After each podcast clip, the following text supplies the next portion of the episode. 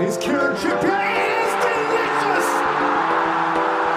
Glorious, glorious England goal! Picture perfect! There is not a better strike than that.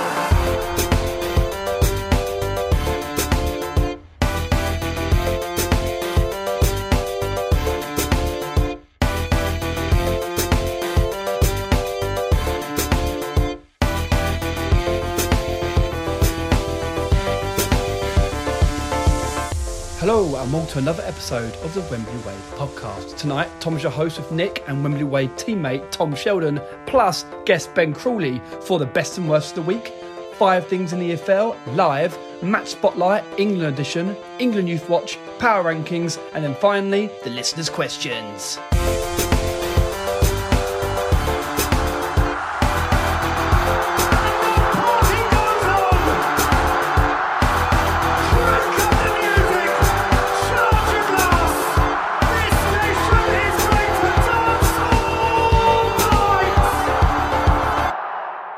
Hello there, and welcome to episode 10 of the Wembley Way podcast. Tonight, to celebrate, we've got 2 guests alongside Nick. Nick, how you doing? Yeah, really good. Had a good week. Excited for the episode with 2 guests, as you said. Yeah, and those guests are Wembley Way teammate. It's Tom Sheldon. Introduce yourself, Tom. Yep, brilliant. Good stuff. Everyone knows me already. I'm a staple of the podcast. Well, I said you're a teammate, didn't I? Whereas Ben Crawley, at Ben Crawley, great at, is a Wembley Way newbie. Ben Crawley, how you doing? Yeah, good, thanks. Delighted to join you. I was quite surprised at the text from Nick yesterday, or Sunday actually, because slightly delayed because of the host's late running. But, yeah. Already started. I don't like. It comes on as guest. Immediate abuse. I was a bit. Yeah, a bit taken back slightly because it, got the invite and thought it might come from the host. And I was expecting Nick might be arranging some sort of illegal football match at the moment, but a bit disappointed that you asked me to come on. I was also surprised because I thought you might your viewing figures or listening figures might be a bit down this week because of course it must be about 50%, 25% of the. Of the what? I get it. The total listening numbers, Oh, you mean you? Brilliant. No, that was a good joke. So I just didn't get it. Yeah, I know. Well, over the head. Got it in the end. I thought I'd inform the other 2 or 3 listeners that actually you'd think the host did most of the work. Right, yeah. I've discovered since Sunday night, getting the text from Nick, what to do. He's been keeping me closely advised at what to say. I've got a whole script here. I'm just going to read it out. And the host has done nothing. So to those 2 or 3 listeners, if you think Tom's doing anything, you're wrong. Right, a couple of things. Let me go on then. I'm pleased to come on. Thank you very much. I'm all right. A couple of things to unpack there. Firstly, there's no script. Nick's not dishing around what to say. All right. Is that right, Nick? Have I said that right? And secondly, look, Nick does kind of seem to is that the quarterback, if you will, in dishing out not the scripts but the invites, project managing the outfit. I edit. I'm the one staying up until 12 o'clock at night often a Monday night, sometimes a Tuesday night. So I think the effort is evenly spread. Anyway, moving on with the podcast. As we always do, we like to start off our best and worst of the week. Nick, what's your best of the week? So my best, going back now, by the time listeners hear this, 7 days, is going to be Chelsea against Atletico Madrid. Usually our best come from Premier League games, but this was an example of a tactically perfect game. Tuchel got everything spot on. The players executed absolutely perfectly. Every single player on the pitch, including the subs, did their job down to a T. The goal on the break sort of epitomised the performance. Werner was great, which makes a change, obviously, as we've mentioned him before on the pod. We completely nullified Atletico, not only in that game, but across both legs. I can't really remember them having many clear-cut chances in either game, to be honest. And and we easily broke through Atletico's usually very good press. So for me, it was a really, really good performance. I want to highlight two things, I guess, or two players. One was Kovacic. I've been a bit harsh on him in the past because he doesn't seem to do nothing. He looks good, but doesn't seem to have that end product as he breaks forward. But he beat the press constantly, taking possession in dangerous areas, breaking the lines with his passing and dribbling, which is the most important thing. And then Kante, who for me was man of the match, to be honest. He won possession 13 times in the match, which is just a ludicrous amount. He had the most passes into the opposition half, which was 55. And then to cap it off in the 94th minute, when he won the ball on the edge of the area, we broke away. Pulisic fed in Emerson, obviously, as you know, he scored. But who was popped up on the right-hand side ahead of Pulisic was Kante, out-sprinting everyone on the break in the 94th minute after putting an absolute shift in. So that epitomised his performance and the Chelsea performance. And then obviously, as you've all probably seen, Thiago Silva, Mason Mount and Jorginho, who were all unavailable for the game, celebrating together in the stands. All 11 players, including the goalkeeper in the corner, celebrating the goal. I think it just sort of reflects the mood at the moment, which is very good. So I'm very pleased for that reason. Is that legal to celebrate like that? Yeah, in these times. You mean from a COVID perspective? Yeah, of course. I don't think there's any laws on it, Ben. Maybe they're not advised to, but then players aren't meant to celebrate right on the pitch, and they do. So, does it make you feel sad that this has happened since Lampard has gone? Like this togetherness is there now, and it wasn't when he was there at the end of his reign. Ooh, a spicy start here of the Wembley Way. Yes and no. I think if you look back to Lampard's first season, there was a massive togetherness and a huge positive attitude in the squad. I think this year Lampard had ideas about who he wanted to play and who he didn't want to play, and he clearly made that felt and to the board, and they couldn't sell the players he wanted to sell, and I think that resulted in a squad too big for his liking and players who he didn't want. And I think that's what created the issues. At the moment, Tuchel's given everyone a game, basically. That not one player in the squad hasn't played yet. I think maybe Willy Caballero is the only player who hasn't played. So he's able to do that at the moment because the games are coming thick and fast. He's rotating, he's keeping everyone happy. I guarantee you next season he'll have a harder job keeping everyone happy because he will know then who his preferred starters are, who his preferred team is. But it's always going to happen with a new manager when they come in, they lift spirits and everyone's on board. The real test is obviously longer term if they can keep that up. But obviously I would have loved to have seen what Lampard could have achieved at Chelsea, but that doesn't mean I can't like Tuchel and what he's doing at the moment either. It's not a Tuchel versus Lampard thing. It's just celebrating what he's doing at the club at the moment, isn't it? No, it's not. We still love Lampard. Yeah, no, Lampard a hero no more. Ben, what's your best of the week? Well, mine's a slight cheat in that it's sort of the build-up to best of the week, if you like. And the best of the week is Jesse Lingard being picked for England again. And so it's sort of the lead-up to that and the best of the week being the sort of pinnacle. So... he picked it up, so go on. Yeah. Well, I think it sort of goes back those 2 months ago since West Ham have signed Lingard, in the sense that it was a bit of an unknown. Nobody really knew what was going to happen. He'd been out a long time. He'd almost the forgotten man, if you like, at Manchester United. And it was one of those sort of signs you thought, is it a typical West Ham catching a falling knife? A player at a big club who hadn't played for a long time, West Ham thinking they're going to sign him, and all of a sudden he's going to come out and be their best player. And he is. That's the thing. He sort of, whenever he gets the ball, he just looks to go forward. He has that big club mentality that he actually believes he's better than everyone else on the pitch. Yeah. He gets the ball, goes forward, drives at players, does things that no other West Ham player can do and probably haven't been able to do since Payet. Sort of saw flashes from Lanzini in the past, but since his injuries, pretty much been knackered. And then I think, again, pick for England is probably the pinnacle of that. In the space of 2 months, he's changed opinions on him and got back in that England squad after being 2 years out, and then to sort of cap things off on Sunday, scored that goal, which would be the type of goal you wouldn't even try to do down the park. So the ball came, passed back to him. I'm not quite sure if it was intentional, that first touch where it sort of bounces up off his foot and sort of spins into his path where he just volleys it top right-hand corner.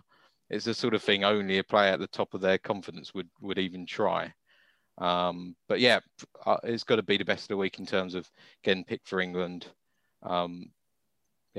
Yeah, I agree. It's also been a huge turnaround for him personally, I believe, in terms of fortune. I mean, I know he's had a difficult year, maybe more, with family issues. And I think, as you say, to get his move, to be playing like a year's, get the pick for England, and just in time for the Euros as well, it's kind of a nice, hopefully not climax to the story, a conclusion to the story. Hopefully that's helping us win the Euros. But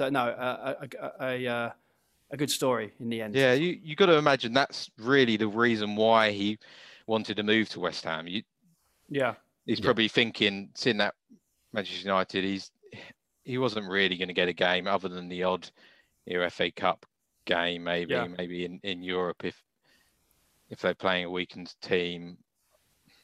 And so, that move is purely, you think, to one, start playing football again, but two, has got to be to get back in that England team for the Euros. And the fact that he's able to do that in such a quick space of time is pretty impressive. Yeah, I mean, if you think about it, I suppose he probably I know he's got obviously a lot of self-belief and self-confidence, but he probably thinks, am I going to make the next World Cup squad with all the young, exciting talent that England are coming through or got coming through? And he probably thinks that there's a limited chance of me making the World Cup squad next year.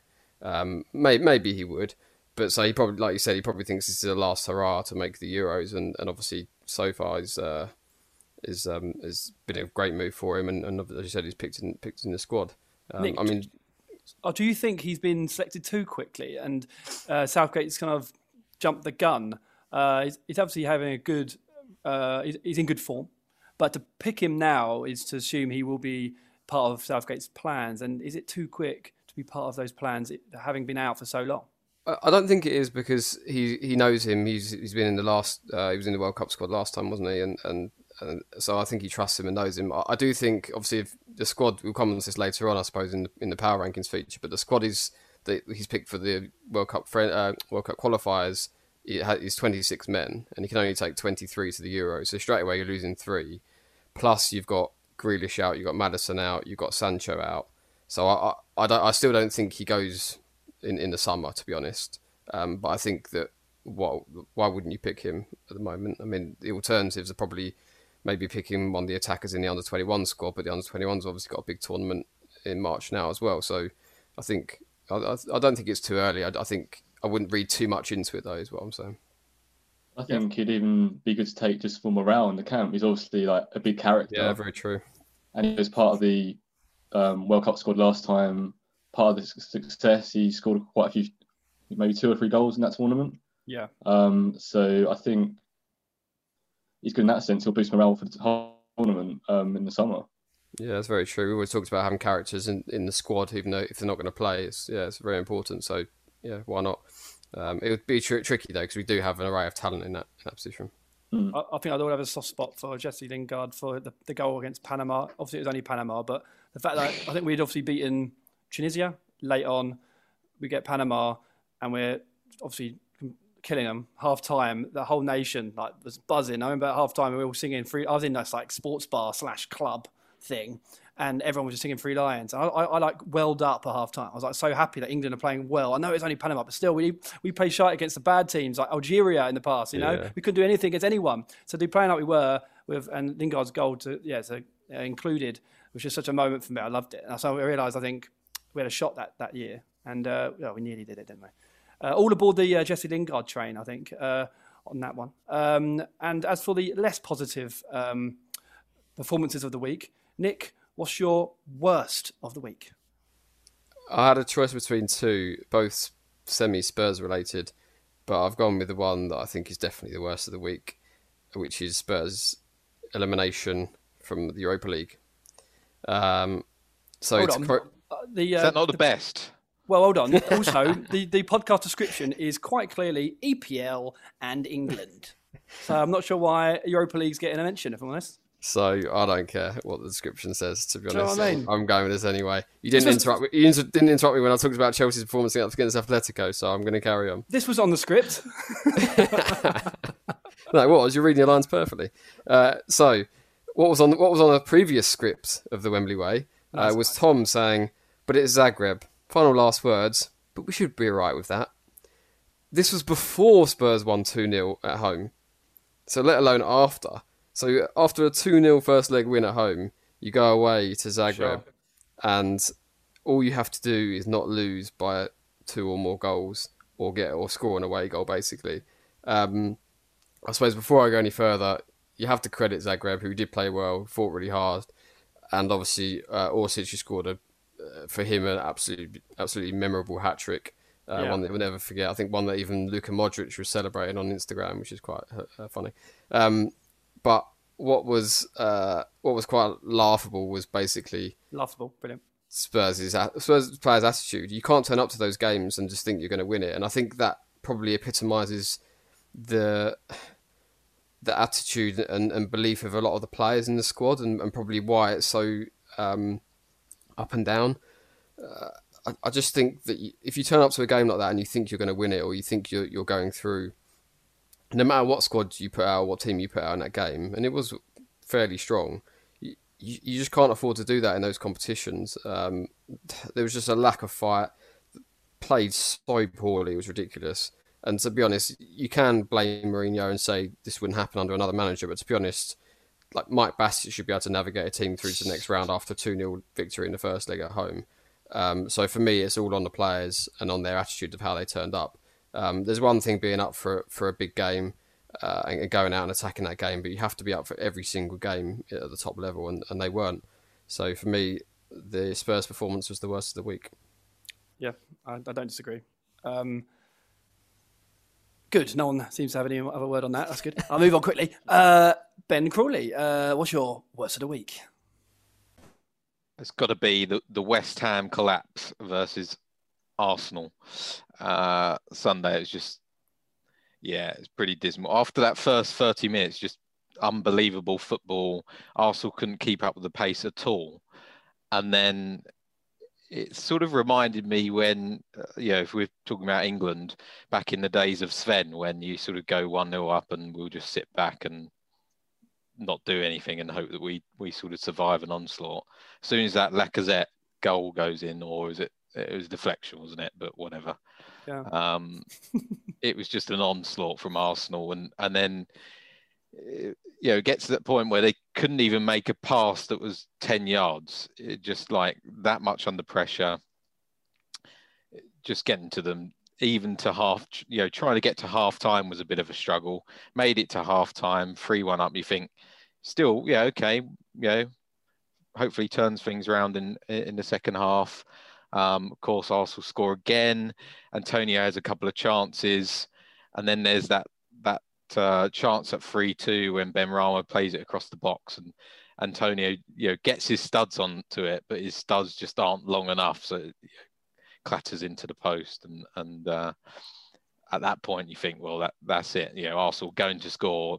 Jamie Carragher's calling Callum Chambers Cafu, and when he's doing that, that's the writing's on the wall. Bloody good game though. Seemed like it. I mean, if you're an Arsenal fan, you're saying that's the best of the week. That's great comeback. Mm. But it's probably telling of Arsenal, I think, in terms of they're up and down. There's no consistency whatsoever in that team. Odegaard, how good did he look in that second half, just pulling the strings? I was just about to mention him. He looked absolutely quality, to be honest. He was the man of the match by far. But yeah, Real Madrid have got any sense they're keeping. I don't know. Is my thing about him? He needs to score more, and I think he's got a couple of goals now, but. You look at his record and you just think he hasn't scored enough. But I'm sure that will come. He's still young as well, isn't he? So that sort of thing tends to come as you get a bit older, when you get learn when to arrive in the box, when to stay, and things like that. But yeah, I don't know. I do agree with you in terms of the collapse. I think the confidence was just sapped out of them almost as soon as the first goal went in. It was like you said, West Ham couldn't keep the ball, couldn't make any passes, were camped in their own box, couldn't really get out, and yeah, it was unlike West Ham and unlike Gamoy's team, to be honest. I didn't expect that. And Arsenal seemed to be able to create whenever they wanted, whenever they went forward. They seemed to create chances. So it was that was unusual because not like West Ham at all. I mentioned Callum Chambers turning to Cafu all of a sudden. Down West Ham's left-hand side, it was just like constant. But then you sort of think, the major problem with... I know Childsy's been on before talking about West Ham, but I really do think the major problem is the squad depth. And the fact that, Arsenal's three subs, written them down here, Smith Rowe, Martinelli and Pepe, they all came on fairly late when they're trying to get that third goal, I think. But, compared to West Ham's Noble and Fredericks. And Fredericks, he is one of those that you say he can't make a 10-yard pass when he's under pressure. I didn't think there's no one else. Moyes and Glory, to be fair, I wasn't necessarily in massive agreement with either of those subs actually. But to be honest, I don't know who was on your bench. He doesn't have anywhere else to turn to. He has who have I mentioned in the past, that Odu Beko who played against Man United, came on. Was Fornals on the bench? No, he's injured. Ben Johnson. Yeah, he was on there. Maybe he could have gone to five at the back, something like that. But I don't know. The options for Moyes are pretty limited on the bench. Just Lanzini was there, but it's different. It's a different game. You get that Antonio could have had a couple. You score one of them, it's game over for Arsenal, and it's a 4-2 win. But I think Antonio's done such a good job up front in the last probably a year now, at least, and scoring a lot of goals, but. I still think anything outside of the box or outside of a channel, he's just such a limited player. And Lingard was a great signing on loan, but I can't believe that West Ham didn't get a striker, and I can't believe in the summer they won't be targeting a first-team striker. Yeah, he's still makeshift, and I still think his qualities as a footballer aren't particularly great. But yeah, I mean, my mate texts me. Diehard West Ham fan that always overreacts to everything. He texted me something saying like, "Oh, Antonio's got to be dropped after that." And then you watch the highlights back, and every goal he's involved in. The first one, he set up Lingard. The second one, he won the free kick. He certainly causes teams issues. I just think there's an alternative solution or a supplementary solution to him as well, but. Him being the only option when he can't really do much running after 70 minutes isn't great. But yeah, I feel your pain. 3-0 to 3-3 was not a good performance. So good selection for the worst of the week. And there you have it. Next up, it's that time of the week. It's 5 things in the EFL. 5 things in the EFL. 5 things in the EFL. Five things. You smash it. So I'll read in my headlines first, see if I get a couple of laughs going. I know Crawley was a fan of mine last week. So the first headline is, "The owls are keeping me up at night." Yeah, sure. Okay. Yeah, no, great, good pun. Not a laugh, but as more of a respected appreciation. Are we gonna go into the story, or are we just gonna leave it at the headlines and then go back to the stories? Headlines first. Cool. Right, okay. It might be slightly mocking though if we sort of laughed hysterically. You can't be after hysterical laughs. Well, let's try it. Let's go next one. Right. Anyway, they're not even that funny after that. There's his laugh. Yeah, he is. Well, I'll edit it. So that was the response to the headline. The Hornets are buzzing. That's pretty standard. Really good. Yeah, no, I liked it. No, yeah. Watkins showing the way. Just a W-based alliteration. Yeah. Sure. Then one to watch. One to watch standard, and play up Cowley's play up. Yeah, good. Yeah, it's Pompey, isn't it? Short, yeah. Oh, right. Yeah. So the hours are keeping me up at night. Unfortunately, this is my performance of the week, and it hurts me because it's Barnsley losing. Barnsley won, Sheffield Wednesday 2. So I've been pro Barnsley the last month or so, being a fan, and with the underdog story in the Championship at the moment, potential unlikely promotion. But based on current form, I've got to give Sheffield Wednesday some praise for this win. Going into the game, we went unbeaten 12. I think we won like 7 or 8 in a row in that period. Sheffield Wednesday hadn't won in 8 and lost 7 in a row in that period. But it was a derby, and form goes out the window, doesn't it? As they say. Yeah, I've never heard of that derby. No? The big bars of Sheffield. Yeah, South Yorkshire, mate. So Sheffield Wednesday did deserve the win. They had a game plan which worked. They got behind our higher line, and we weren't really on it on the day. And the talismanic Jordan Rhodes got both goals for Wednesday, which annoyingly, he's actually a client of mine at work. So I had to refrain from sending a furious email to him. Can you say that on the pod? Yep. He won't listen. Some sort of client confidentiality thing you got, agree? Okay. But anyway, those two goals took Rhodes onto 114 Championship goals in his career. He's 8 away now from being the all-time Championship goalscorer. Wow. Any hazards of a guess for who's number one on 122 goals? Got it in one. Was that actually? Yeah. Yes. England great. One appearance, one goal. Yeah. Great goal, that. Yeah, 100% record. Well, that's ruined the fun, Nick. Got it straight away. Sorry. Blocked out like 5 minutes for this. He hasn't got nothing left. It's all right. Right, that's the first one done. We got the Barnsley pain out of the way. The Hornets are buzzing. Watford, obviously. I thought I'd mention them to give Nick another chance to praise the Chalabar goal. Yeah, and he got another goal this week, didn't he? Header. Yeah, rubbish goal compared to this one the week before. But I didn't mention it last week because it's too much Chelsea bias already in this pod. Fair. It is. Probably right. So the top two in the champ are Norwich and Watford.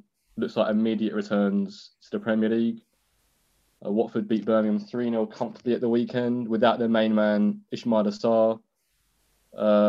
Just shows the strength in depth of the Premier League squads that they still have, these two, Watford and Norwich. Watford have won the last 9 out of 10 now. Early in the season, they weren't really winning away from home. They're finding it hard to score loads, but they brought in Cisco as their manager. Heard of him before? I haven't. Thong Song, isn't it? But, sorry? That's the Thong Song, doesn't he? Sings that song. That's the guy. Let me see. No. But since he's come in, they're not conceding anymore, and they're scoring hatful goals, and they're playing attractive football. I think their likely promotion kind of epitomises like the times they're in the transfer market. They weren't really forced sellers last summer. I think they only lost Decore, Dawson, and Welbeck from their squad. And like because of COVID, teams not really buying. They didn't sell anyone, and added to that, Championship clubs weren't really able to strengthen either because of the climate and the transfer market. So Watford and Norwich were always favourites to kind of bounce back up, and it looks like they're both going to. They only got to get a couple more wins, I think, haven't they? It's a few more wins, and then you feel like they're going to tie that up. Yeah, Norwich definitely. Norwich are like way clear at the top. They'll be champions. Then Watford are about 7 clear now. I think Swansea have a game in hand, but Watford have a great run in up until like the last 3 games. So I'd expect them to keep winning really. So that both of those will be back next season. Next one, Watkins showing the way. Yeah.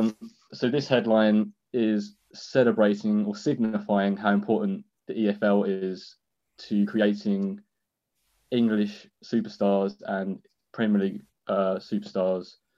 So Ollie Watkins got his first call up last week to the England squad. Did anyone hear how he found out?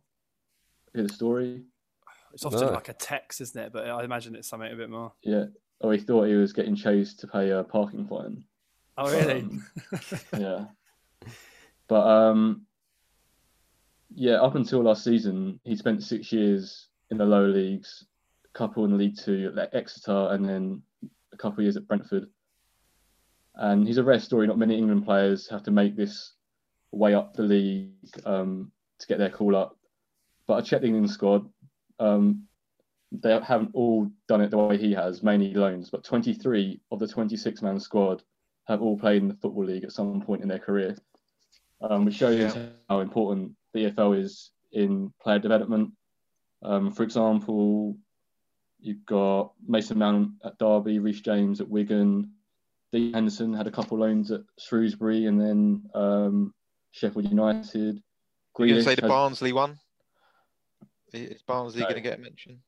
John Stones? Well, if you want me to, I'll say John Stones. And we had Trippier on loan for a season and a half as well. Before didn't know that.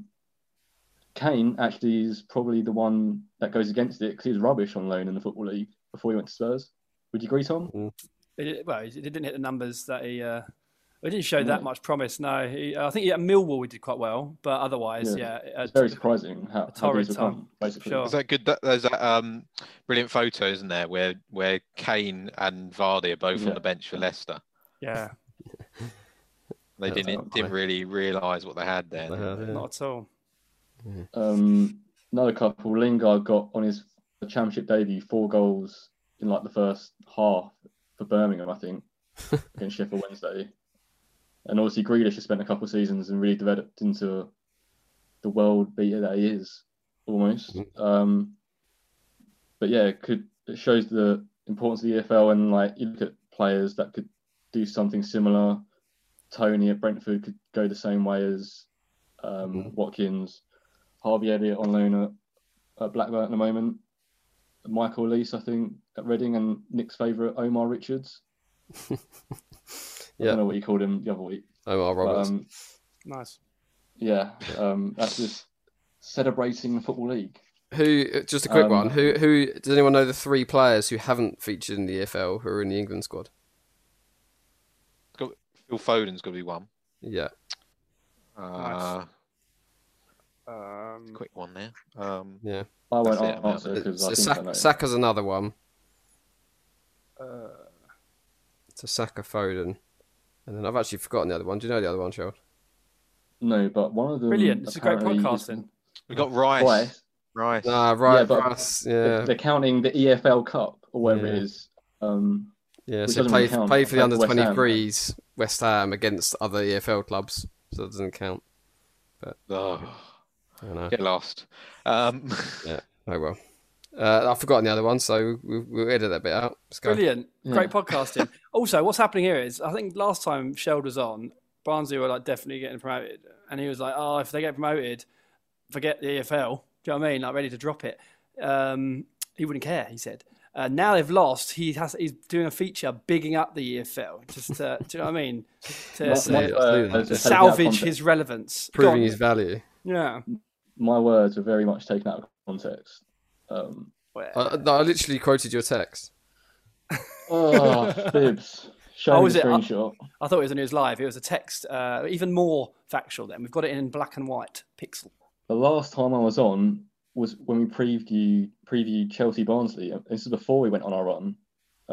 Chelsea sparked the run, and we sparked Chelsea's run. We gave Chelsea their best game under Tuchel, I reckon. Yeah, probably fair. There you go. But anyway, next. One to watch. Louis Sibley. Or one to watch. Should I say like that? Yeah, you Sibley. I'm keeping this in though. Go on. Anyone heard of him? Louis Sibley? 19-year-old. Derby. Crawley, heard of him? You look like you were about to say something. I have. Yeah, just as Nick said, you know, only because I'm really taking any interest in the EFL because of Rooney, really. Yeah, it's one of those...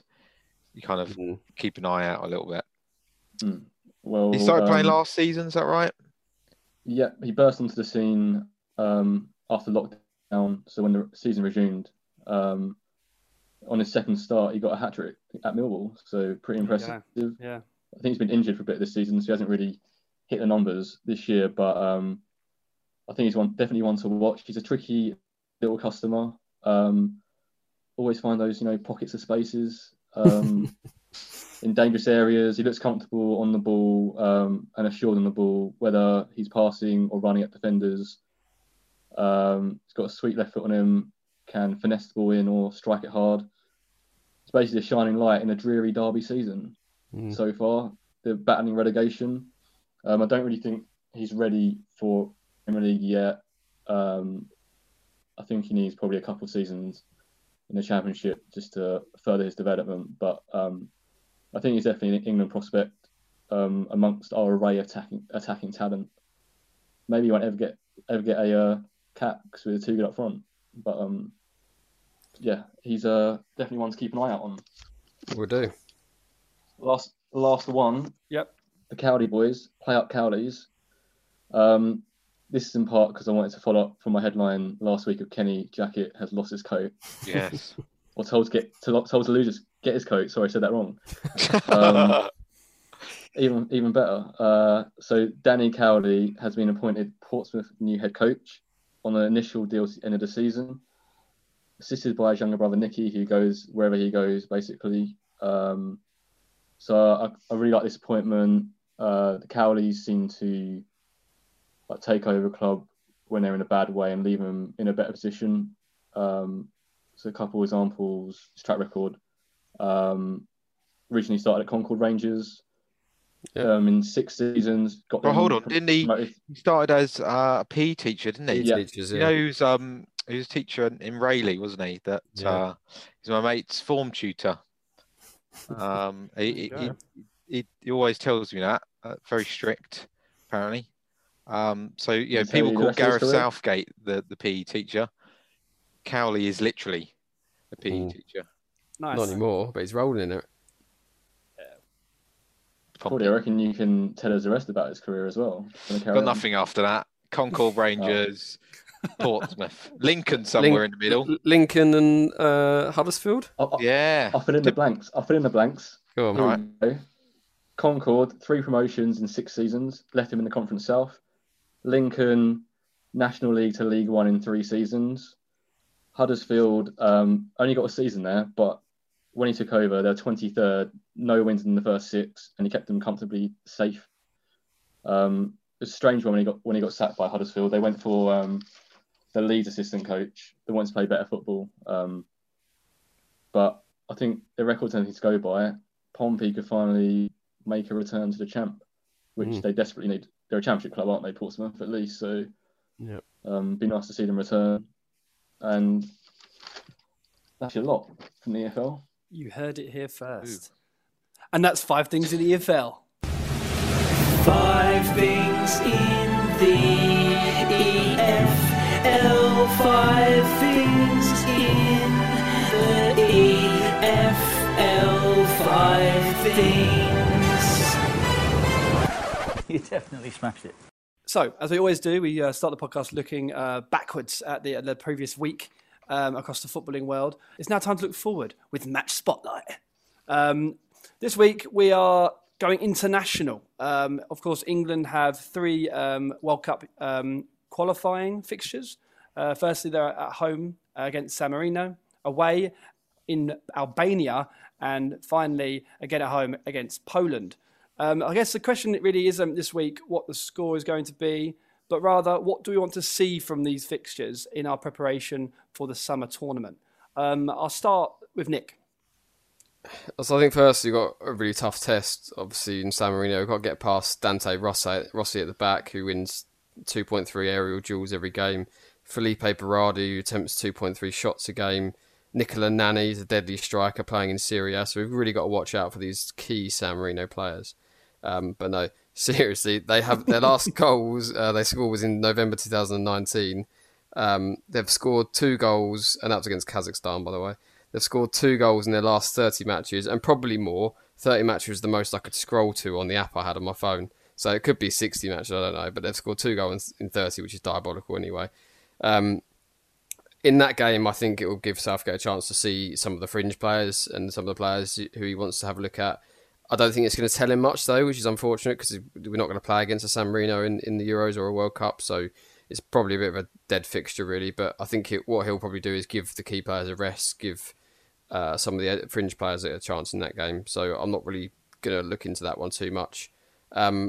Albania, I think, will be a slightly tougher test and probably reflective of sort of some of our weaker group games maybe in the Euros and World Cup. So I think that'll be a good chance to give. I think in that game we'll see a mixture. So we'll see a mixture of the key players who want to see starting in the summer, and then some of the fringe players who maybe could make the squad again. And then I think Poland, as we know, is a much tougher test. Obviously, they've got Lewandowski, as we know, Milik, who's playing at Marseille on loan from Napoli, Szczesny, obviously in goal for Juve, ex-Arsenal. They've got some good players. They've narrowly lost recently to Italy and the Netherlands, which is nothing to be ashamed of. So I think the Poland game, unfortunately, it's the last game, so it's the next one before the players return to their clubs. So the clubs aren't going to be too happy. But I think in the Poland game, we will see obviously squad and injuries available. I think we will see his strongest team, and it'll be interesting to see. For me, across the 3 games, the most important thing that I'm looking out for is the shape, to see what he goes with. I think if he goes with the 3-4-3 or the 3 at the back, I think it's pretty much guaranteed that we'll carry on and play that in the summer. Whereas I think if he tries other formations, maybe that suggests he's not entirely sure what the best shape is and best formation is, and there might be something different in the summer. Do I see that Lewandowski isn't being allowed to play against us, though? Oh, is that right? Because of the German situation? I think it's potential, in which case it becomes a much easier fixture, nicer game. Yeah. Well, I didn't know that. Do you think he'll bother with the, free at the back, if you like, for the first? I mean, San Marino. They're just looking at them here. They've recently lost 6-0 to Scotland. so, bear in mind we've got Scotland the second game in the Euros in the group. But it's not, the three at the back wouldn't be to win the game. It would be to try and store a system to the squad. Yeah. Right? Yeah, I don't know. Yeah. And also you could have basically just one at the back and the 2 centre-backs either side just, push up. Yeah, we've seen Harry Maguire do it before. Walker is someone that Southgate's trusted in that position. Yeah. You're basically playing as a midfielder there. Yeah. Well, although you're sacrificing like an attacking player, I still think if you play it in the right way, the system is as attacking as it is any other system. You just have to get the right players in the right areas and attack with the right number of players. As long as the players you've got on the pitch are capable of doing that. Like you said, Walker in a right centre-back role, well, he's going to push on, isn't he, clearly? So I don't think it's as defensive as it sounds. And like you said, Tom, it will be more a case of, we can play 4 at the back against San Marino if we want, but if we go 3 at the back, that's obviously him training that formation and getting patterns of play in games and things like that. So I think that he probably will stick with that. Is anyone going to bother watching that game? Christ. Well, I think, in isolation, the games aren't too exciting. Well, San Marino is just awful. Albania, Poland, okay. To me, though, if there's one moment or 125-minute passage of play where we've got a strong team on and they're playing a formation that it's evident that's what Southgate prefers and they're playing really well, maybe Foden's getting a lot of the ball, I don't know, then I'm like, this is exciting. This is the first time really that I'm seeing the team that we're likely to see in the summer play well, and that's what I'm hoping for at some point in these 3 matches. Cheryl, you're about to say something? No, I've forgotten now. I can carry on. I was going to say, in isolation, these 3 games are they're pretty drab. We're going to qualify for the World Cup, famous last words, but we will qualify for the World Cup, so they don't really matter. But with the backdrop of the Euros, I think it's just everyone's looking and eager to see, right, what can we gather from these matches that might replicate itself in the Euros? So I think that's probably the key thing to watch out for, really. We want 3 professional yet exciting performances, don't we? We like that. It's inevitable we're going to qualify, so I think anything but 3 wins is a failure, especially if Poland don't have Lewandowski. Although they have got Barnsley centre-back Poland, so we might not score against them. There you go. It's difficult, isn't it? It's a for Southgate, it's one of those games that you have to win comfortably. Otherwise, the press are going to be all over his back and the team's back straight away. You've got to beat San Marino 6-0. You've got to beat Albania comfortably, and then you've got to beat Poland. I think it's a lot harder than it sounds. There's no win there, is there? It's lose basically. But oh well. And that's this week's Match Spotlight. Moving on to the England half of the podcast. Although the Match Spotlight was about England, wasn't it? But I'm just not used to saying that. Anyway, it's England Youth Watch.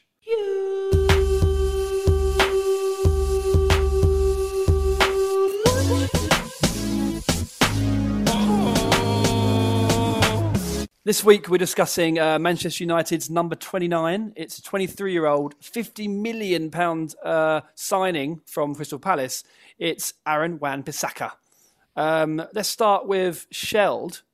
What are your thoughts on Wan-Bissaka? Is he as good as people make him out? Or have you got concerns like other fans have stated during his time at Old Trafford? I think he's really unlucky at the moment, in the sense that we know he's probably the best defensive right-back, wing-back in the league, especially on one-on-one defending. But in this day and age, you need the all-round game, don't you? You need to be a complete winger, you need to, or wing-back, you need to be able to attack as well. And at the moment, although I think I saw he's got the most tackles in the league, but that's a given with him. At the moment, the concern is not really creating enough chances going forward. You've got players like Reece James who are more complete going forward. In any other generation, he probably hands down is England starter. We had a period when we had Danny Mills and Luke Young as our right backs. So I think he's unlucky that there are more complete right backs ahead of him. And it looks like he's going to have to switch nationality because he can't get an England team whatsoever. I mean, if Trent's not getting in the squad, who's obviously more attacking, they need to combine their games, those two, Trent and Wan-Bissaka. But the argument for him in the squad is that he is the best defensive. I'm not sure he is. Are you going to say Reece James, aren't you? No, I'm not going to I'm not going to compare him to other right backs here. I just think that so for me, he's the best tackler we have at the right back. Yeah. But I don't think that necessarily means you're the best defensive. Like, his quantity of tackles is ridiculous. He's way ahead of any of the other right backs in the Premier League and in the English right backs, particularly slide tackles. But the best defenders are always in the right position and aren't making those last-ditch tackles all of the time. Yeah, they might have to make them some of the time, like obviously Ashley Cole used to do. But for me, he relies on his pace too much to get him out of trouble, and against the very top teams, that will come unstuck. And there's an argument to say, well, the result's the same either way. If you're sliding and win the ball and stopping a goal, or you're already in that position and stopping a goal. But for me, I'd rather have someone who's there and not having to make that last gasp tackle, rather than someone who's sliding in and potentially giving away fouls or penalties in the area, or at least a risk of that. So for me, I think that people laud his defensive abilities maybe more than they should. I think he's a good defensive right back, but I don't think he's like this absolute guru defensive right back like maybe Neville was, who was sort of his game was based on that really. I don't think that. And then obviously combine that with his lack of attacking ability whatsoever. I think there's at least four right backs ahead of him for me. The comeback to that slightly is that I was having a quick look just to see where he does stack up in numbers in terms of the others, mainly actually to do with Trent, being left out, but comes up in this. And so the other right backs just compares it against are Trent, Ayling, Cash, Walker and James. Those other English right backs Southgate could be looking at. So the one stat that comes back to that, that perhaps he's not in the right position, or a couple of stats that do, or he's always out of position, are true interceptions. So he's the second ranking out of those right backs and just comparing two quickly, 5.4 true interceptions per 90 minutes versus Reece James 3.4. Dribble pass rate, this is the most impressive for me. Reece James 30%, Aaron Wan-Bissaka 11.5%. And that's way ahead of the next best, Trent Alexander 28.8%. For me, he's someone that could probably fit better as a centre back or a right centre back in the back three. I think now that you have to be so advanced in the attacking area, you know, when you're playing as a right back or a right wing back, that he just hasn't got that. Very unlikely to develop that. You know, occasionally you do see him put in a good cross, but I don't know whether or not he'd be more suited to that right centre back role or playing in a back four, maybe if you're a team like Manchester United who are on the front foot most of the time. That would be my only thing. You know, he's a good alternative option to the right backs we have in the squad, and could he be playing elsewhere? Yeah, possibly. It's a good shout. Doesn't look confident when he goes forward. He's always looking to turn back and pass to someone else. I think he put in a good cross for maybe Martial against Newcastle early in the season. Oh no, Villa. But yeah, apart from that, he doesn't really pose any attacking threat. He just wants to pass the creative job on to someone else. Yeah. Especially with the formation we're expected to play, I don't think he definitely doesn't suit the right wing back role. As you said, Crawley, you could see him in the right centre back, but it'd be a massive gamble. And given that we've got Walker there, I don't think there's any disposing of him at the moment. So for me, I don't think he'll make it into the England squad anytime soon. So I think he's probably right to switch to Congo, which it looks like he might be doing. He's removed the England flag or something like that, hasn't he, from his like Twitter or Instagram bio. No, really. Yeah. He's actually played for Congo under 20 level before he played for England. So it's not one of those where he's like turning his back on England just because he's not making this squad. He obviously does feel a true connection to Congo. So who watches for that though? On like Twitter, Instagram, where he's got like an England flag, he takes it out. Who's looking out for that? It's the same like you see these people on Twitter, and they go, like, "Oh, Jadon Sancho's liked, Solskjaer's tweet." Yeah, it's like, "Oh, he must be moving to Manchester United after that." And that's England Youth Watch.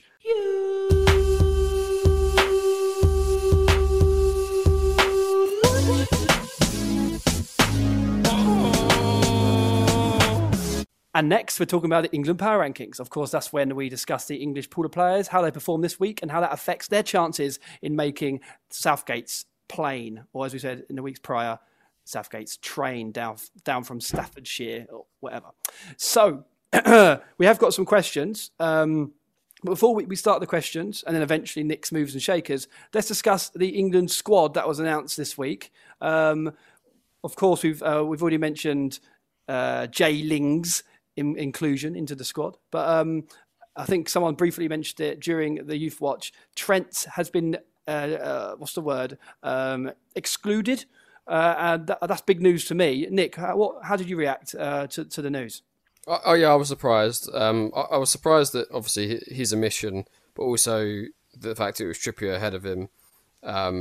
I think Southgate likes Trippier, and Trippier actually, before he was banned for betting or enabling betting, he was performing very, very well for Atletico, and he's actually now just come back. But I thought for that reason, maybe like a little FA sort of yes man gambling ban, that he wouldn't be picked and wouldn't be considered for the summer, and especially given that he's had, I think, 10 weeks out of football and hardly played. So I didn't think he'd be picked, but obviously it's showing that Southgate likes him, Southgate trusts him.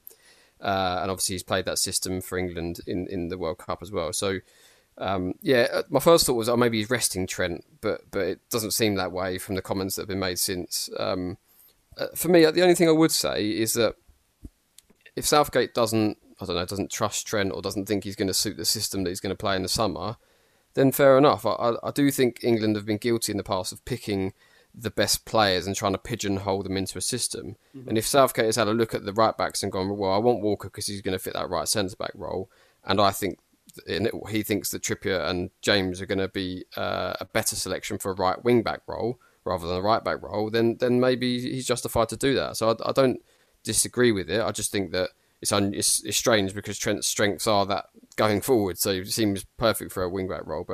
But maybe Reece James playing well in a five at the back now and a right wing back role for Chelsea under Tuchel has sort of influenced him slightly and made him change his mind and drop Trent. But I still think he'll, I don't know, I still think he'll be in the squad in the summer because I think it'll be too big of a story to not include him, and he won't want that negative headline. But it'll be an interesting one to see if he does or not. Yeah, another go on, sorry Ben. Yeah, I was just going to say it seems strange, counterproductive really. Southgate wants a team that's playing quick passing football, and Trent's probably one of the quickest and most technically gifted passers of the ball in the squad, and he's someone that hasn't let Southgate down, has he? He's talked in the past, Southgate, about Pickford never letting him down, and therefore he's his man. He'll stand by him, etc., etc., etc.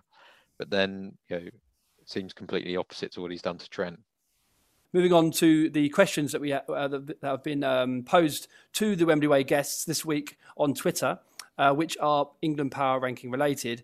Our first is from Jack at the Tricky Reds, who asks, after my comment last week, can England realistically win a major trophy with Gareth Southgate? If the answer is yes, what on his CV tells you so? And can I arrange for you to be drug tested? We'll go to Sheld. I mean, I can't really vouch for Southgate's track record, but he's got the squad there that is capable of doing it. In an attacking sense, we probably got one of the best attacks around. Obviously, defence is questionable, but managerially, I only remember he's managed Middlesbrough, isn't he? Southgate. Yeah, I think that's it. He loved the waistcoat there as well, I remember. But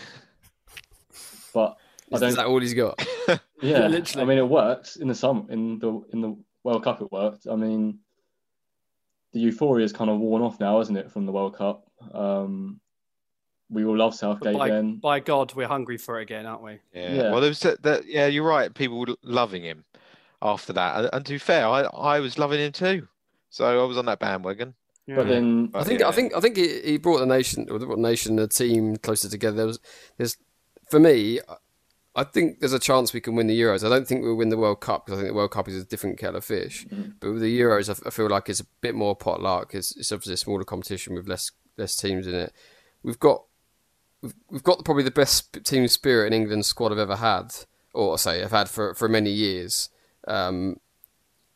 Especially in sort of my generation, I think the players seem to be all on one page, sort of almost friends with each other. Whereas you listen to stories about Lampard and Gerrard and Rio, they wouldn't even talk to each other really when they're on international duty because of their club rivalries. I don't think that sort of animosity exists anymore. Yep. So for me, I do feel like the spirit we have is great. We've got a couple of world class players dotted in the squad. I think you probably say Henderson, having lifted the Premier League and Champions League as captain of Liverpool. Kane, obviously, at Spurs. Sterling, I think you could argue, is up there in terms of that world-class ability as well. And then we've got a sprinkling of really young, hungry players, very talented players. So, in the current squad, I think we've got four players. Oh, no, three, exclude Sancho. Players who have won an under-17 or an under-20 World Cup at youth level, which is obviously not the same thing, but they've got tournament experience and winning mentality. So, I don't think Southgate's got anything on his CV to suggest we could win it, but I don't think that necessarily means we can't win it. Yeah. Looking quickly at World Cup and European Championship winning managers over the last sort of 10 years, every single manager has got a pedigree before they've won the tournament. The only one I could find was the France 2000 win when they won the Euros. And obviously, this is a guy. Was at the time Raymond Dominic? No, it wasn't, was it? It was Roger Lemaire. Not heard of him, and in fact, before he won the Euros with France, but before that, it basically won nothing as a manager. Didn't really seem to have any pedigree at all. Let's hope Southgate's Lemaire then. Absolutely. I hope so. With Greece as well, they won it, didn't they? So yeah, but even that. So I thought the same. but it's Otto Rehhagel who won that, who had a pedigree elsewhere before. So just, yeah, I mean, to answer Jack's question, I can't see it happening, I'm afraid. You got to think. Oh, I think look, go on, Sean. We're probably not going to play anyone difficult until like the quarters or the semis, and then it's just a 90-minute game at Wembley where we're renowned to be quite strong. You say that. I had a look the other day at because I was trying to work out. I've got tickets to the semis. You know, fingers crossed if we can all go. And you know, trying to work out if we win, like you do, you go through. If we win the group, we'd do this. And the group along, I think, is the group of Jeff. That's the one of Portugal, Germany, and I forget. There's one more. It might be France. Mm-hmm. But basically, if we win the group, then they're the next lot that we play. Mm-hmm. It's either third place or second or runner up. Regardless where we come in the group. I could see us going out in the next round, basically, if we come up against one of them.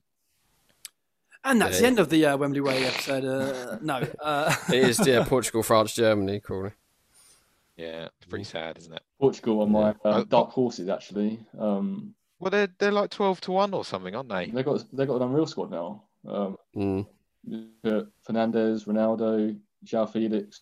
They've got Dias and Cancelo, Andre Silva, Jota, Bernardo Silva, yeah. But in the words of Mike Bassett, we're England. Have faith. I think back to Southgate. I think he's an honest man, and he's a man who doesn't make it all about himself. And he's my antidote to Jose at the moment. And polar opposites. But in a similar way to Jose, or at least in Jose's past, I think he has a knack of making players play for him. I think. And I think the likes of Kane, certainly Lingard. I think the senior heads in the squad, they get on with. I mean, I can't know this for a fact, but I feel like they get on with Southgate, and that's a rarity as well. Remember Hodgson, Capello, these managers. I'm not sure have been successful in binding the team together. Probably not since Bobby Robson in the 1991. Yeah.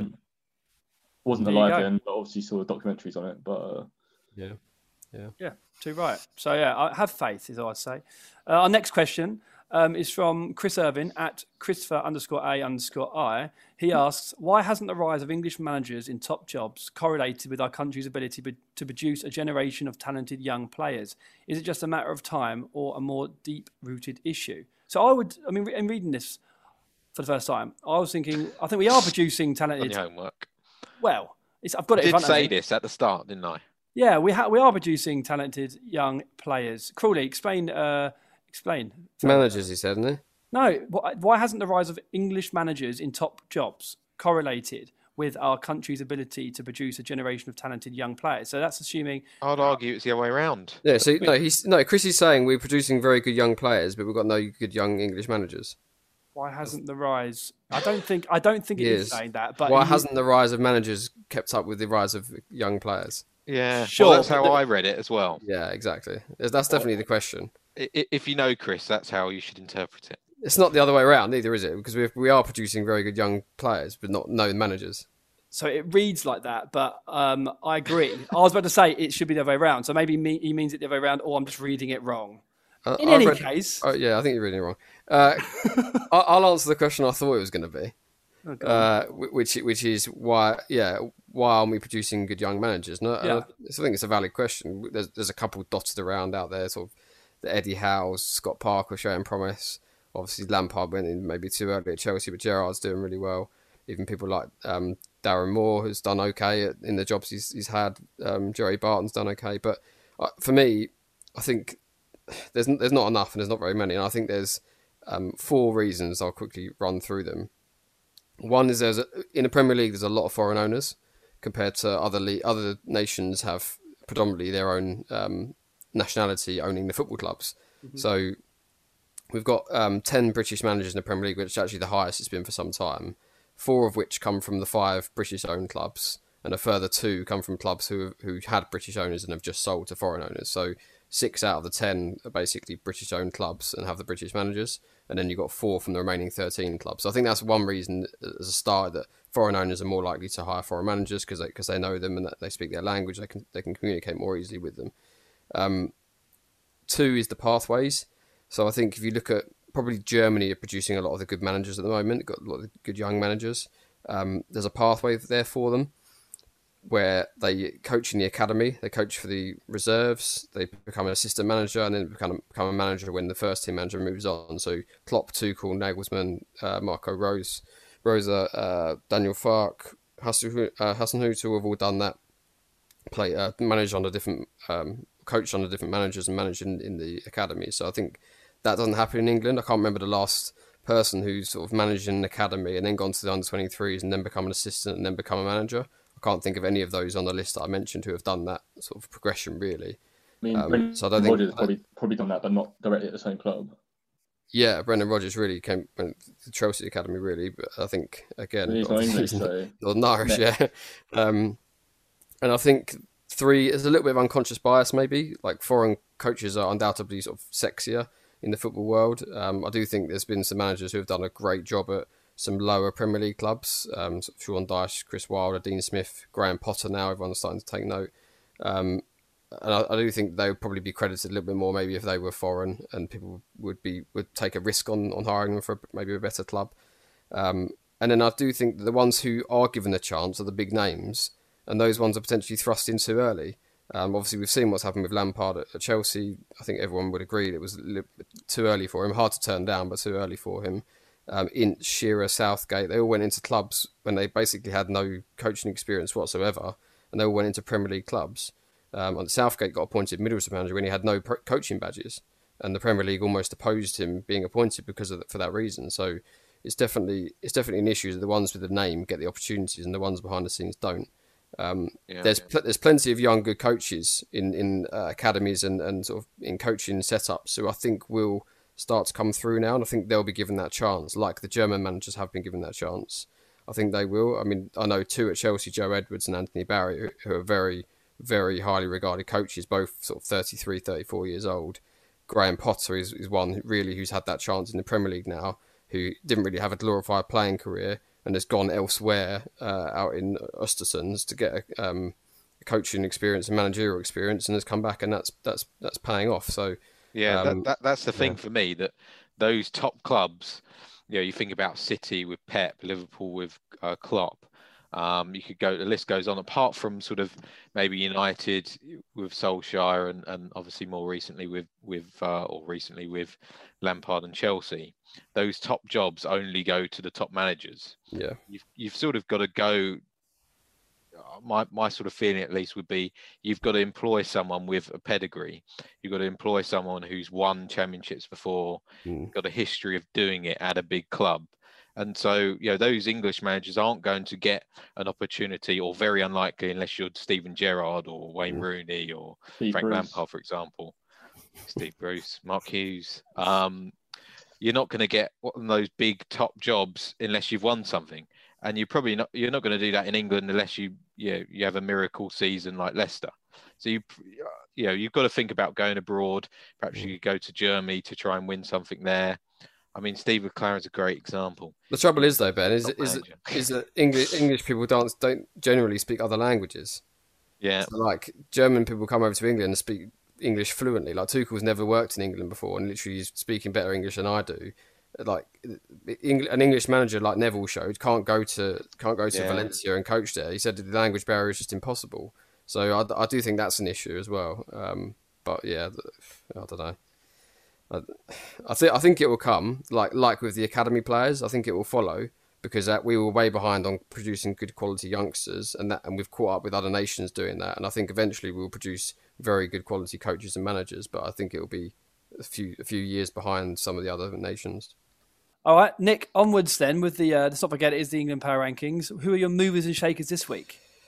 So Sam Johnson, going to give it very, very happy for him to get his call up. I don't think he'll be there in the Euros because of Pickford's injury, but I think it's worth mentioning. Cody and Dyer were ones who are outside on our Power Rankings, and they've been picked. The Dyer selection for me is abysmal, but that's a personal preference, and was actually almost my worst of the week, because I think that's so unjust. He's not even playing for Spurs, let alone playing well for Spurs at the moment. Mm. So I don't think there's any world in which he should be selected or will be selected in the summer, to be honest. Bukayo Saka obviously being picked, a massive boost for him. One thing I would say is we should probably move him to our attackers list, because he was shown as on the attackers for in the squad, and obviously we picked two other left backs, which suggests that he's not going to play left back. So, so that's that. Ollie Watkins, so he's definitely a mover and shaker. Yeah, he's not even in our power rankings somehow. Yeah, we've slept on that. That's an error, I think. It's definitely an error, because we've got like Dwight McNeil and Antonio on the striker, on the forwards power rankings. Sorry, Ben.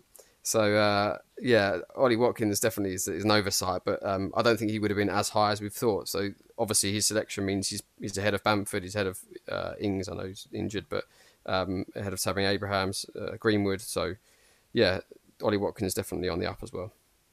Absolutely. And as for the less successful movers this week? I suppose it's... Still, you've got the players who are injured. So your Grealish, your Maddison's. I think the longer Maddison's out for, the less chance he's got. We know that Southgate doesn't particularly fancy him anyway, or hasn't fancied him in the past. So I think that's negative for him. Obviously, Trent, we've mentioned. Yeah. And then I think there's a few centre-backs in there who will be massively disappointed to miss out on the squad of 26, like Michael Keane, for instance, who's been playing quite well. And might have thought he would be ahead of Dyer and Cody. And even Tomori, who's been impressing massively in Milan, has obviously been overlooked. And then I think Konsa is the one who, there was a lot of talk about him maybe making a squad, and I thought maybe this was the chance for Southgate to give him that chance to have a look at him. Yeah. But he hasn't done, so I think there's now zero chance of Konsa making the squad, basically. And that's your England power rankings. As always, you can check the power rankings and how they change from week to week on the Wembley Way website at thewembleyway.com. And now for our last feature of episode 10 of the Wembley podcast, it's time for the listeners' questions.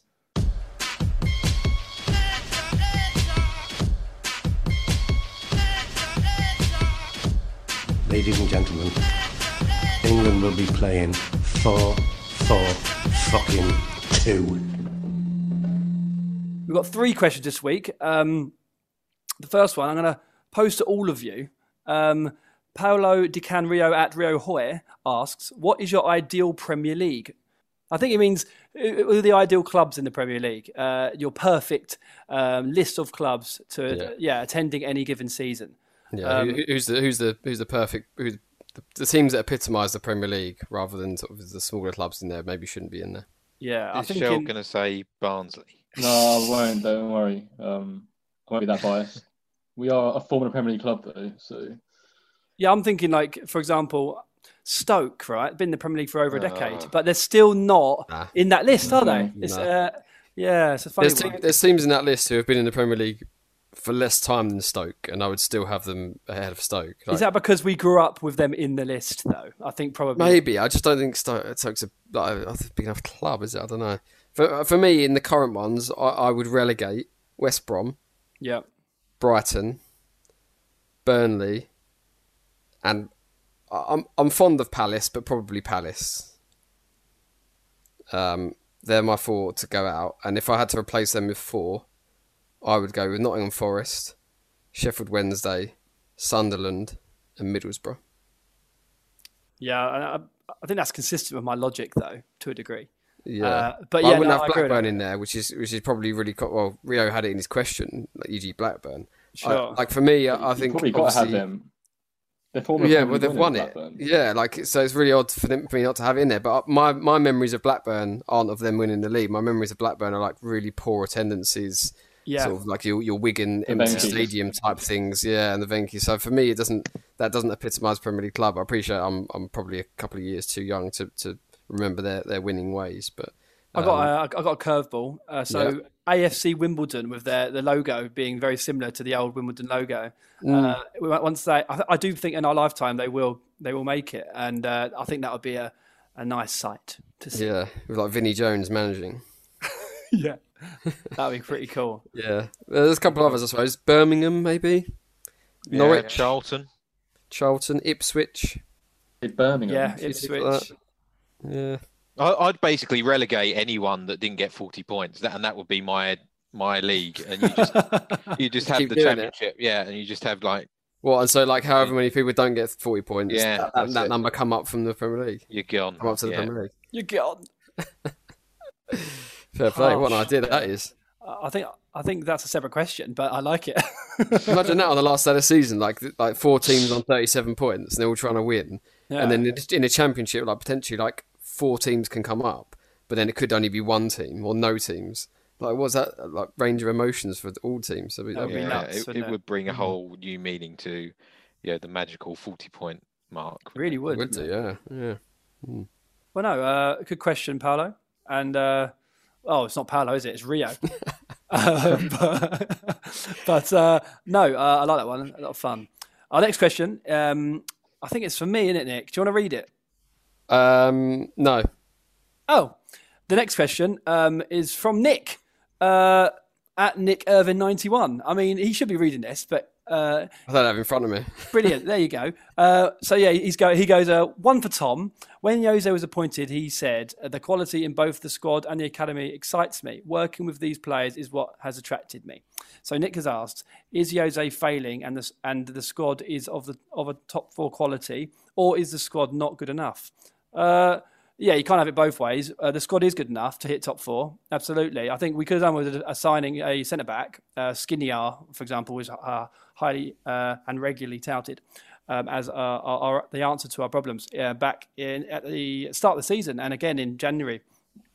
But other than the defence, I do believe with the Højbjerg, Celso and Ndombele three, or maybe sprinkle in-form Sissoko, if there is such a thing, and an in-form Winks, as we haven't seen in a couple of years. But I do think there is a midfield there who are extremely capable. Equally, obviously, our front three, when Bau is playing, if he plays the way he has in the last 6 or 7 games, it's the best front three in the league. So I certainly think there's enough there to get top four. He said as much at the start. And so, in the way that we've watched our downfall since the turn of the year, is on Jose. That is a failure of Jose's management and nothing else. That's my answer to that question. Does anyone have any comments on that? I think in the summer, if Levy says you can carry on as manager, I think he'll be going to Levy and saying, look, we need to buy lots of players, and I don't think that was the understanding at the start when he was first brought in. I think it was like, we've got a good squad here. Give me 3 or 4 players maybe to add into that, and we'll be great to go. And I think now he's either failing and/or has learned something about the players that he's got that isn't right and he doesn't like. But I also don't think we need a lot of players. I don't even agree with that. I think we need a centre back and we need a right back. And I think then I think the defence is just terrible. Spurs' defence is awful, including Lloris at the back. It just. I think with Toby Rodon, Tanganga. Sanchez can have an absolute shocker. But I think amongst those current crop of centre-backs, I think with one very good centre-back signing, I think our defence looks a lot better. Equally, a right-back who actually looks like he should be playing at the Premier League level as opposed to Doherty. And obviously, Aurier is a liability. But it's mad, though, because those two players have been signed like fairly recently. Who, Aurier? Yeah, I know he's like been there a few years now, but 3 years. He's a signing. We're at Wembley. He's a signing that was made because you needed a right back. Equally, so was Doherty. So that's not on the it's on the managers if the managers wanted those players, but it's also on the club, isn't it? I don't think Aurier was a terrible signing. He's actually had spells this season where he's looked very capable. He's just got that eccentricity in him, which he can't shake. We're digressing. I think, as I say, a right back and a centre back. I actually think our fortunes can change. They have to be the right signings. I mean, a top centre back. That's the same as every other club, though, really, isn't it? But then Jose's saying, the question was. Oh, no, sorry. No, Nick said that Jose's going to request loads of players in order to turn this around. And I'm saying I don't think we need it. I think literally let's prioritise one centre-back and a right-back. And I think we'll be in a good place next year. That's what I'm saying. I think Jose needs more than that. But I think another manager wouldn't. Sure. Nagelsmann, the 33-year-old suit. Have you seen his suits this guy wears? I'm not sure. Yeah, it's like tweed, like Crawley type suits, like tweed, like Czech patterns. Yes. Yeah, man. He looks like something from like, like the woolen checked suits. Yeah. Yes, it's mental. Yeah. So I think that, you know how like an international footballer comes over like Spanish or something. He's got a Spanish haircut. Within like 6 months, he's got a buzz cut. They kind of like eventually integrate, like Silva, for example. So eventually, I think his suits will calm down and it look a bit more cosmopolitan. If we were in Stone Island like Pep. Yeah. Well, I can see this, that Jose walks or gets sacked. Yeah. European Championship happens. Southgate comes in. No, God, no way. So you don't like Southgate? Not as a club manager. I think. He's backing out now. Let me tell you why. An international manager just has to be a what's the word? A motivator. A motivator. That is. I was going to say people. I've always said Harry Redknapp should have been England manager when he was at his prime. Precisely agree with that. Tactically clueless, but you can get everyone going. And it's not tactically astute on a week-to-week basis to be managing a top football team, in my opinion. But I'll go Nagelsmann, actually. I think my prediction is not Southgate, Christ. Jose will be given the cup final. And I think if we win it, then he might stay. If we lose that, Levy will decide Jose is gone. He'll give him the rest of the season because it doesn't really matter, and then replace him as soon as the last ball's kicked at the end of the season. That's what I think will happen, which is a difficult one because you're not far off the top four though. I still don't think. I mean, look, I think if we could put in performances like we did against, it's not even Villa because that was more of like a grind out to a degree. We played okay, but the performance against Burnley at home, Palace and Fulham, wasn't it? Yeah, I think if we could turn out more of those performances, then we've got a shot of sneaking it against yourselves. But I don't know if we're going to put into the performances. I mean, we've got United at home this week, and I see that as like a score draw, but we'll see. That's my opinion and answer to that question. The final question of the Wembley Way podcast this week is from Kieran Gow at Kieran G88. He asks, after seeing Declan Rice's unbelievable run from the edge of the box, beating 4 or 5 Arsenal players and having his shots saved, what is the best non-goal you've ever seen? It's a fun question. It's a great question. So I've got one. As soon as I saw the question, I was like, right, that's my one. I want one from everyone, by the way. So as Nick's answering, get your thinking caps on. Okay, I've got a few others in the background, but I'll come to them later. My one that came to my head straight away was Ronaldo's goal for Portugal. Is that Van Ixit? You've stolen it. Sorry. Yeah, everyone's seen it, haven't they? Is this the Nani offside? So he he gets played in sort of down the left channel. He does a really nice like Cruyff with his left foot to cut back. He then rolls it with his right foot and scoops in the same action. Scoops it, lobs the defender and the goalkeeper, and it's clearly going in. And then Nani sort of steals it like right on the goal line, and Nani's offside. And Ronaldo just doesn't even hide his anger. He absolutely loses the plot and goes spare at him. So that's my one. I saw he ripped off his armband, captain's armband as well, and like froze it on the floor. Yeah, yeah. Really friendly as well. Just quit his captaincy out of your like anger. I would have hated to be Nani in that situation. Oh yeah, absolutely. Shell, just go to you. Mine isn't necessarily like a one. Would have been a won the goal. I mean, it was unreal strike, but for the moment that it took away, Raheem Sterling against Italy. Oh, yes. Yeah. That was mental, that one. Yeah. First minute, we all thought it was in. I think we were around yours, Tom. Yeah, actually. I think Dad's both, all of us in this call were at my dad's watching that one. And like even ITV's changed the score to 1-0 to England. Yeah, unbelievable. And all the players just like turned around and went back like normal, like for a goal kick. Like it was mental. Yeah, yeah. He kind of that moment. He turned around, didn't he? Like spat on the floor, and there was like we were watching. I remember it was like Raheem's. Sterling's sort of breakout tournament. Yeah, yeah.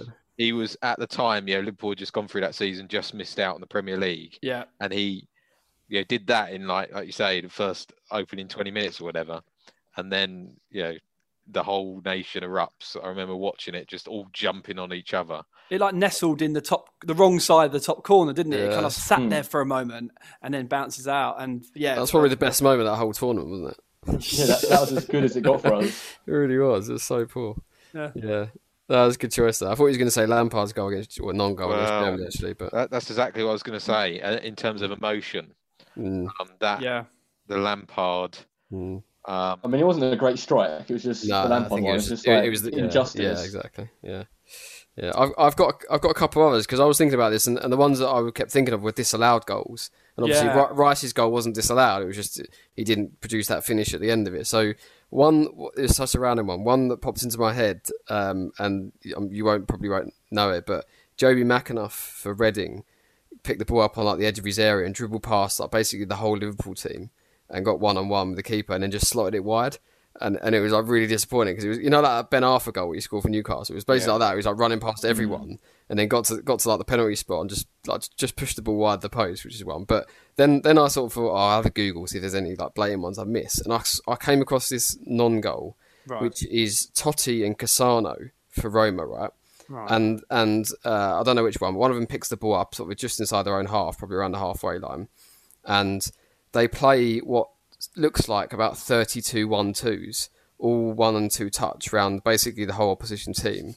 And then the ball gets cut back and he doesn't quite finish it. And honestly, it would have been, you know, like Wilshere's goal against Norwich, won like goal of the season because it was like 4 quick passes. It was like that, but about 32 of them. It was ridiculous. So anyone, maybe we'll post it. I'll try and get a video and we'll post it on the Wembley Way Twitter. Yeah, chuck the YouTube video on our Twitter at the Wembley Way. It was honestly, I was laughing as I was watching it, just thinking like, what would this goal have been? So that was one that I didn't know about, but I saw it after Googling. I'm waiting for Tom to mention the obvious. I mean, it's not greatest goal, but he's going to say it, the clanger, Roy Carroll. Yeah, the injustice. Do you know what? I was thinking Pedro Mendes from the halfway line, but like you say, because it was a phantom goal, it kind of, I feel like this question lent itself to more like goals that were missed, but like the build-up was incredible. So good, yeah. If only it went in, as opposed to like, if only the fucking referee saw it go over the line. I don't, but no. Do you remember? Yeah. I think Pele almost scored a great goal. There's clips of it, like when he dummies the ball and it goes around the keeper. Oh, what, he doesn't touch it? It wide. Oh, yeah. Yeah, and it goes wide, doesn't it? Yeah. Yeah, it would like that day and age would have been like absolutely incredible. Yeah.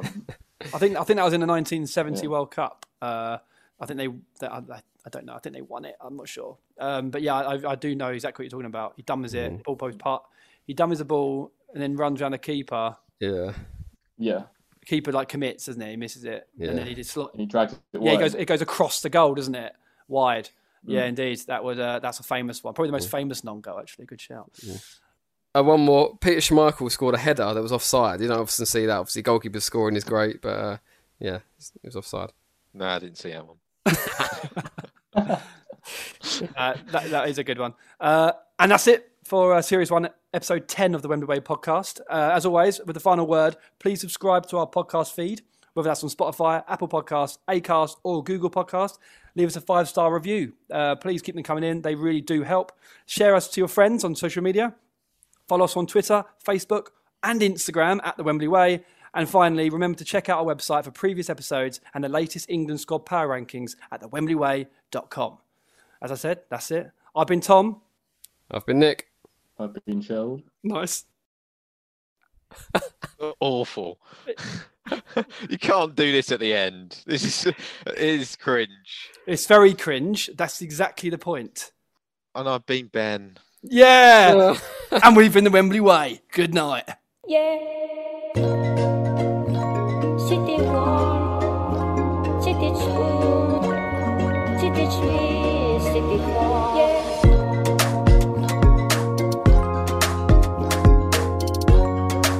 C'était. And I'm saying goodbye.